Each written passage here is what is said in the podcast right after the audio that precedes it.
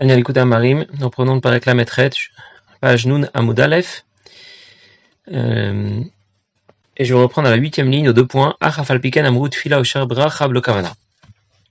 Dans la première partie de ce père avec l'Admorazaken a confirmé combien il était important de pratiquer concrètement les mitzvot, y compris lorsqu'il s'agit de mitzvot qui doivent euh, impliquer notre parole, comme la la Tfila, et on a expliqué que la parole était indispensable, il fallait absolument prononcer les mots, au point que si la kavana n'y était pas, en dehors du premier pasuk de Krachema, en dehors de la première, euh, première partie de la Mida, mais si la kavana n'y était pas, eh bien on n'avait pas besoin de recommencer.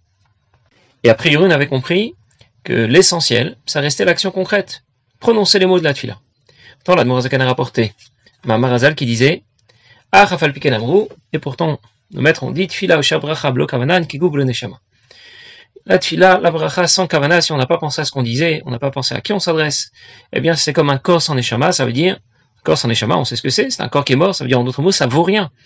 Ça voudrait dire que la kavana est indispensable, que le maasé ne compte pas, et donc c'est complètement contraire à tout ce qu'on a expliqué. À tout ce qu'on a expliqué depuis le début du Père Lamédé. Alors on comprend très bien qu'on a besoin de faire un peu d'ordre dans tout ça. C'est le sujet que l'Admorazaken va traiter à partir de maintenant on a besoin de comprendre quelle est la relation qu'il y a entre l'action et l'intention, le maasé et la kavana. Pour qu'on comprenne bien, nos maîtres nous donnent l'exemple du corps et de l'âme, parce qu'ils pensent que nous comprenons très bien la différence qu'il y a entre le corps, le gouffre, et l'âme, l'aneshama. Et que de cette manière, on va comprendre aussi parfaitement la différence qu'il y a entre la pratique d'une mitzvah et sa kavana. Pourtant, l'Admorazaken a très bien compris que nous n'avions pas compris, et c'est pour ça qu'il va nous expliquer davantage Qu'est-ce que ça représente le gouffre Qu'est-ce que ça représente l'aneshama Nous, on était sûr d'avoir parfaitement compris. Le corps, l'aneshama, c'est très clair. Mais quand on aura mieux compris la différence qu'il y a entre le gouffre et l'aneshama, à quoi ça fait référence? Eh bien, nous allons mieux comprendre toute cette histoire. On va comprendre toute cette histoire de façon complètement différente. Et alors, on comprendra quelle est la place de la kavana, quelle est la place du maasé. Quelle est la place de l'intention et de l'action dans, dans chacune de mitzvot. Alors, je vais anticiper un petit peu ce que nous allons lire dans quelques instants. Parce que Admorazaken va développer plusieurs notions, plusieurs concepts, et on aura beaucoup plus de facilité à le lire ensuite dans les mots quand on l'aura bien compris. Chaque élément de la création, qu'il appartienne au règne animal, végétal, animal, euh, pardon, euh, minéral, végétal, animal ou à l'homme, reçoit l'énergie nécessaire d'Akadosh Baruch pour lui permettre d'exister. C'est ce que nous allons appeler Nefesh Kol Ruach Kol Basar peut lire tout de suite dans les mots. Qui chacun des éléments de la création a un corps et une âme, c'est-à-dire c'est l'âme, ça veut dire ce qui lui apporte son existence. Ce qui apporte l'énergie, la vie à tous les animaux. Ça veut dire que l'on parle d'un végétal, d'un minéral, d'un animal ou d'un homme, Hashem kulam C'est Akadosh Baruch qui leur apporte l'énergie pour exister. Il leur apporte la lumière, l'énergie qui leur permet de fonctionner et d'exister. Et c'est cette énergie qui est nécessaire à l'existence de l'ensemble des éléments de la création, du minéral au végétal jusqu'à l'animal et à l'homme. Jusqu'au minéral, jusqu'aux pierres, jusqu'à la poussière, comme dit le Harizal eh bien, ne peuvent exister que grâce à l'intervention de Dieu, et cette intervention s'appelle Or Vechayut. C'est la lumière, l'énergie qui leur apporte, chez le Yarzol et Vefes Kshaya, pour qu'ils ne retournent pas au néant. C'est l'énergie qui leur permet d'exister. Ça veut dire que l'Admour Azaken nous invite à faire un peu d'ordre dans l'ensemble de la création, et à distinguer pour chacun des éléments le Nefesh et le Gouf. Ça nous intéresse puisque c'était les termes du Machal. Il nous invite à classer les éléments de la création en deux grandes familles. On va distinguer le minéral et le végétal d'une part. On va l'appeler la famille Gouf, la famille Goufnik. Et les animaux et les hommes d'autre part, la famille Nefesh, la famille Nishmatik. Et bien sûr, on comprend qu'il y a une différence entre ces différents éléments. Un minéral, ça existe. Mais ça ne grandit pas, ça ne pousse pas. Un végétal, ça existe aussi. Mais du coup, ça pousse et ça se développe, ça grandit. Un animal, ça existe, ça pousse, ça se développe, ça se grandit, mais aussi, il peut avoir des sentiments. Il a envie de courir, de manger, de je ne sais quoi. Un homme, il a aussi toutes ces qualités. Il existe, il est capable de grandir et de se développer, d'avoir des sentiments, mais il est aussi doué d'intelligence et de parole. Alors, la Noirzaken ne nous fait pas ici un exposé de sciences de la vie, Je vous rappelle juste que notre objectif, c'est de comprendre le machal que nos maîtres ont donné. Qu'une mitzvah sans kavana, c'est un corps sans neshama. Et on veut comprendre ce machal, le corps et la neshama. Qu'est-ce que, à quoi ça correspond? Pour qu'on comprenne bien le nimshal. À quelle est la place du maasé, qui correspond au corps, de l'action qui correspond au corps, et de la kavana, de l'intention qui correspond à la neshama. Alors si on regarde bien parmi ces quatre éléments, les quatre grands domaines de la création, quelles sont les différences et quels sont les points communs? Alors, l'Admorazaken va nous rapporter deux concepts. Le premier, ce sera le point commun de tous ces différents domaines, et le deuxième, ce sera la différence de tous ces différents domaines. Premier concept, nous allons l'appeler Hester, Histatrut. On va parler de la façon dont le divin se cache dans la création. Le Pasuk dit Achen atakel mistater. Akadash tu te caches dans la création. Dieu se cache dans la création lorsque, lorsque je regarde n'importe quel élément de la création, ben, j'y vois pas le divin. Et il s'y est caché de la même façon dans un minéral, dans un végétal, un animal ou, dans un homme. Je ne vois pas plus le divin dans l'un de ces domaines que dans l'autre. Bien sûr, quand on y réfléchit, quand on va étudier, on va développer notre émouna, notre conscience de l'existence de Dieu, alors elle va nous apparaître davantage à travers chacun de ces éléments. Mais naturellement, au départ, Dieu s'est caché dans la création. De la même manière dans chacun de ces domaines, la création occulte la présence de Dieu exactement de la même manière, que ce soit le minéral végétal ou l'animal et l'homme. Voilà le premier concept Statrout, Gilouï, de quelle façon le divin se cache dans la création, d'une façon identique dans tous les éléments de la création. Le deuxième concept, nous allons l'appeler Tzimtzum. Tzimtzum, itpashtout, ça veut dire contraction. De quoi veut parler la Zaken? L'énergie que Dieu apporte à la création sera diminuée ou augmentée en fonction du domaine que l'on considère. Ça veut dire que, à ce titre, euh, tous les domaines de la création, minéral, végétal, animal et homme, ne sont pas logés à la même enseigne. Ils sont tous différents. On comprend que dans un minéral, cette énergie que Dieu, que Dieu apporte est plus faible, elle sera un peu supérieure pour un végétal, encore supérieure chez un animal et encore davantage lorsqu'il s'agira d'un homme.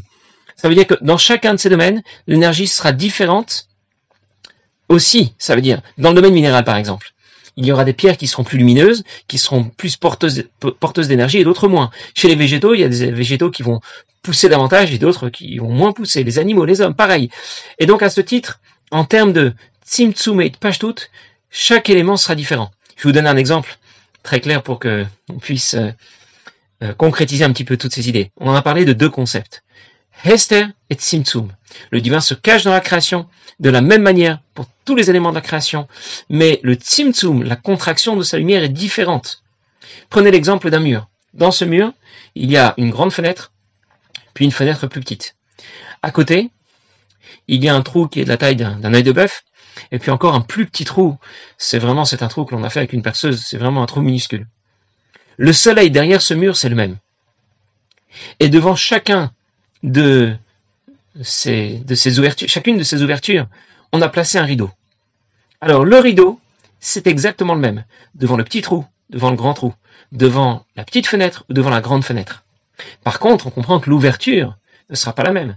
La grande fenêtre, c'est une grande ouverture. La petite fenêtre, c'est déjà un peu plus petit. Quand on parle d'un petit, du, petit trou d'œil de bœuf, on a compris que là, on était vraiment dans un autre domaine, c'était complètement différent. Et quand le trou était encore plus petit, alors là, vraiment, il n'y a absolument plus rien. Mais le rideau est identique devant toutes les fenêtres. Eh bien, voilà comment la Noirzaken nous décrit la façon dont le divin se révèle ou plutôt se cache dans la création. Le Hester est le même. Dans ces différents domaines, le rideau est le même. Le divin est caché dans la création de la même manière, dans le minéral, le végétal, l'animal et l'homme. Le rideau, c'est le même. Par contre, en termes de tzimtzumit, pas doute, combien de lumière est apportée à ces différents domaines? Eh bien, davantage à l'homme, un peu moins aux animaux, encore moins aux végétaux et beaucoup moins aux minéraux. Et c'est là qu'intervient la taille de l'ouverture. Est-ce qu'il s'agit d'abord d'une grande ou d'une petite fenêtre, l'homme ou l'animal, d'un grand trou, d'un petit trou, le végétal ou le minéral? Et donc, on a compris qu'il y avait une fracture énorme entre les deux familles, entre la famille Goufnik et la famille Nishmatik. Alors pourquoi tout cet exposé? C'est seulement pour nous dire que de la même manière que la présence de Dieu est occultée dans ces deux familles des éléments de la création, c'est leur point commun. Et bien de la même manière, la volonté de Dieu est, la même à travers l'action et la kavana. C'est le même Ratson Hashem. Dieu veut autant la kavana que l'action concrète. Les éléments de la création ont ce point commun. Ils occultent la présence de Dieu eh bien l'action et la kavana ont aussi un point commun. C'est le même Ratzon Hashem, la même volonté de Dieu. Dieu désire autant l'action concrète que la kavana. Et c'était là la différence entre les deux formes de Tzimtzum, les deux familles, la famille Goufnik et la famille Nishmatik. Ça correspond à la différence entre l'action et la kavana. Si on prend maintenant le Mahamarazal, reprenons ce que nous a dit l'Admorazakan. Une mitzvah sans kavana, c'est comme un corps sans neshama. Nous, on a compris, corps sans neshama, ça ne vaut rien. Alors, s'il n'y a pas la kavana, même si la mitzvah est accomplie, c'est mort, c'est zéro. Pas du tout. Un gouffre sans kavana, c'est pas rien, c'est pas mort, c'est aussi le Ratson Hashem. Et du coup, on a un éclairage qui est complètement nouveau sur ce Mamarazal. Au début, on n'avait absolument rien compris. Maintenant, je comprends mieux ce que nos maîtres ont voulu nous expliquer avec, ce machal. La différence entre le gouffre et la neshama, je croyais savoir ce que c'était. Mais la Zaken nous a expliqué que la différence entre le gouffre et la neshama, entre le corps et la neshama, c'est la même différence que celle qui existe entre le minéral et le végétal d'une part, et l'animal et l'homme d'autre part. Alors, on va déjà le lire dans les mots. Ben Il n'y a aucun rapport entre la lumière qui éclaire le gouffre et celle qui éclaire la neshama. Et il continue, il dit, en termes de Hester, combien Dieu se cache dans les différents domaines de la création? La même chose. La lumière est cachée de la même manière. Le voile est le même. Le rideau c'est le même. Quel que soit le domaine que l'on considère, la famille goufnik ou nishmatique, les minéraux, le végétaux d'une part, l'animal, l'animal et l'homme d'autre part. Mais le voile devant ces différents domaines est le même et le divin s'y cache de la même façon. Combien le divin s'y cache lorsqu'il s'y lorsqu'il se, lorsqu'il se décline dans ces différents mondes, en suivant l'enchaînement des mondes de la création. C'est-à-dire que, en vérité, j'ai parlé, d'un seul rideau, mais il y en a plusieurs, il y a plusieurs rideaux qui correspondent aux différents mondes de la création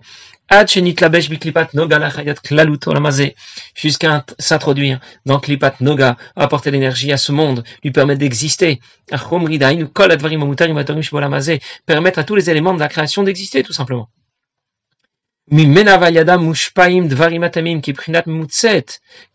Et grâce à Klipat Noga, eh bien, tout l'ensemble de la création, même ce qui est impur, et ce qui appartient au Shash Klipat va pouvoir exister parce qu'elle va leur servir d'intermédiaire. Jusqu'ici, l'Admorazakan a parlé du premier concept, le concept de Hester Panim. Il nous a dit que ce Hester est le même, quel que soit le domaine de la création. Le divin n'apparaît pas, le divin est occulté dans l'ensemble des domaines de la création de la même manière. Et c'est euh, ce que nous allons reprendre dans le, dans, en, disant que la volonté de Dieu, eh bien, c'est la même dans la Kavana et dans, l'action concrète. Maintenant, l'Admorazakan passe au deuxième concept, dont je vous ai parlé tout à l'heure, le concept de Tzimtzum. Et il va nous dire qu'en termes de Tzimtzum, eh bien, les choses sont différentes dans ces différents domaines de la création. Mais la lumière qui est apportée à ces différents éléments de la création. Eh bien, ce ne sera pas la même. Selon le domaine de la création, on parlera d'une grande ou d'une petite fenêtre, l'homme ou l'animal, d'un petit trou ou d'un trou minuscule pour le, le, végétal et le minéral. Si je considère le minéral, la lumière est extrêmement diminuée. C'est le trou d'une mèche. il n'y a pas, il n'y a pas, a pas, a pas d'équivalent. Un trou minuscule. Au point que ça ne pousse même pas. Un caillou reste ce qu'il est. Il ne grandit pas, il n'évolue pas. Pour le végétal, c'est déjà un peu mieux. C'est un, un trou un peu plus grand, mais ça reste un trou. Et c'est pour cette raison que l'on distingue quatre grands domaines dans la création, domaine sommaire, le minéral et le végétal, et Chayum Daber, l'animal et l'homme, qui correspondent aux quatre lettres du nom de Dieu. Alors Admor Zaken va passer maintenant au Nimshal. Maintenant que nous avons un peu, un peu mieux compris ce que, ce, ce que l'on veut désigner par les termes de Gouf et de Neshama, on ne veut pas seulement désigner le corps et l'âme, mais on veut désigner euh, au-delà du corps et de l'âme. La famille goufnik et la famille nishmatique. Le minéral et le végétal d'une part, et l'animal et l'homme d'autre part. Pour nous dire que de la même manière que le minéral, le végétal, d'une part, l'animal et l'homme d'autre part, occultent la présence de Dieu exactement de la même manière, eh bien dans la kavana d'une mitzvah et dans l'action concrète de la mitzvah, je vais retrouver aussi la même volonté de Dieu. Et pour nous dire aussi, une fois qu'on aura compris la différence qu'il y a entre gouf et neshama, c'est pas seulement la différence qu'il y a entre un corps et la c'est la différence qu'il y a entre le minéral et le végétal d'une part, et l'animal et l'homme d'autre part. On a compris qu'il y a une fracture énorme. Un caillou et un homme, c'est pas exactement la même chose. Eh bien, voilà ce que voulaient nous dire nos maîtres. J'anticipe un petit peu sur ce que la va nous dire tout de suite. Il voulait nous dire qu'une mitzvah sans kavana, bien sûr, tu as accompli ce pourquoi le monde a été créé, tu as fait dira c'était l'essentiel, amassé ou aïka, aucun problème. Mais sache que ce que tu as fait, ta tfila sans kavana, ta bracha sans kavana, eh bien, c'est comparé à un caillou par rapport à ce qu'elle aurait pu être si tu avais pensé convenablement à ce à quoi tu devais penser pendant la tila, si tu avais eu l'intention adéquate lorsque tu as pris la Torah que tu as pratiqué cette mitzvah, eh bien ça aurait pas été seulement la cerise sur le gâteau, ça aurait été énorme, ça aurait été complètement décalé par rapport à ce que tu as obtenu maintenant. Autant il y a de différence entre un caillou et un homme. On va le lire dans les mots.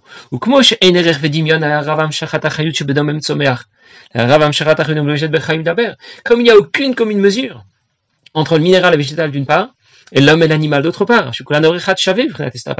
Même si le divin est occulté de la même manière, et que la volonté de Dieu est la même pour le gouffre et pour la neshama, pour le pour l'action et pour la kavana. C'est le même vêtement, c'est le même rideau, celui que l'on appelait noga, qui laisse passer un peu la lumière. Car il n'y a aussi aucune commune mesure. Ben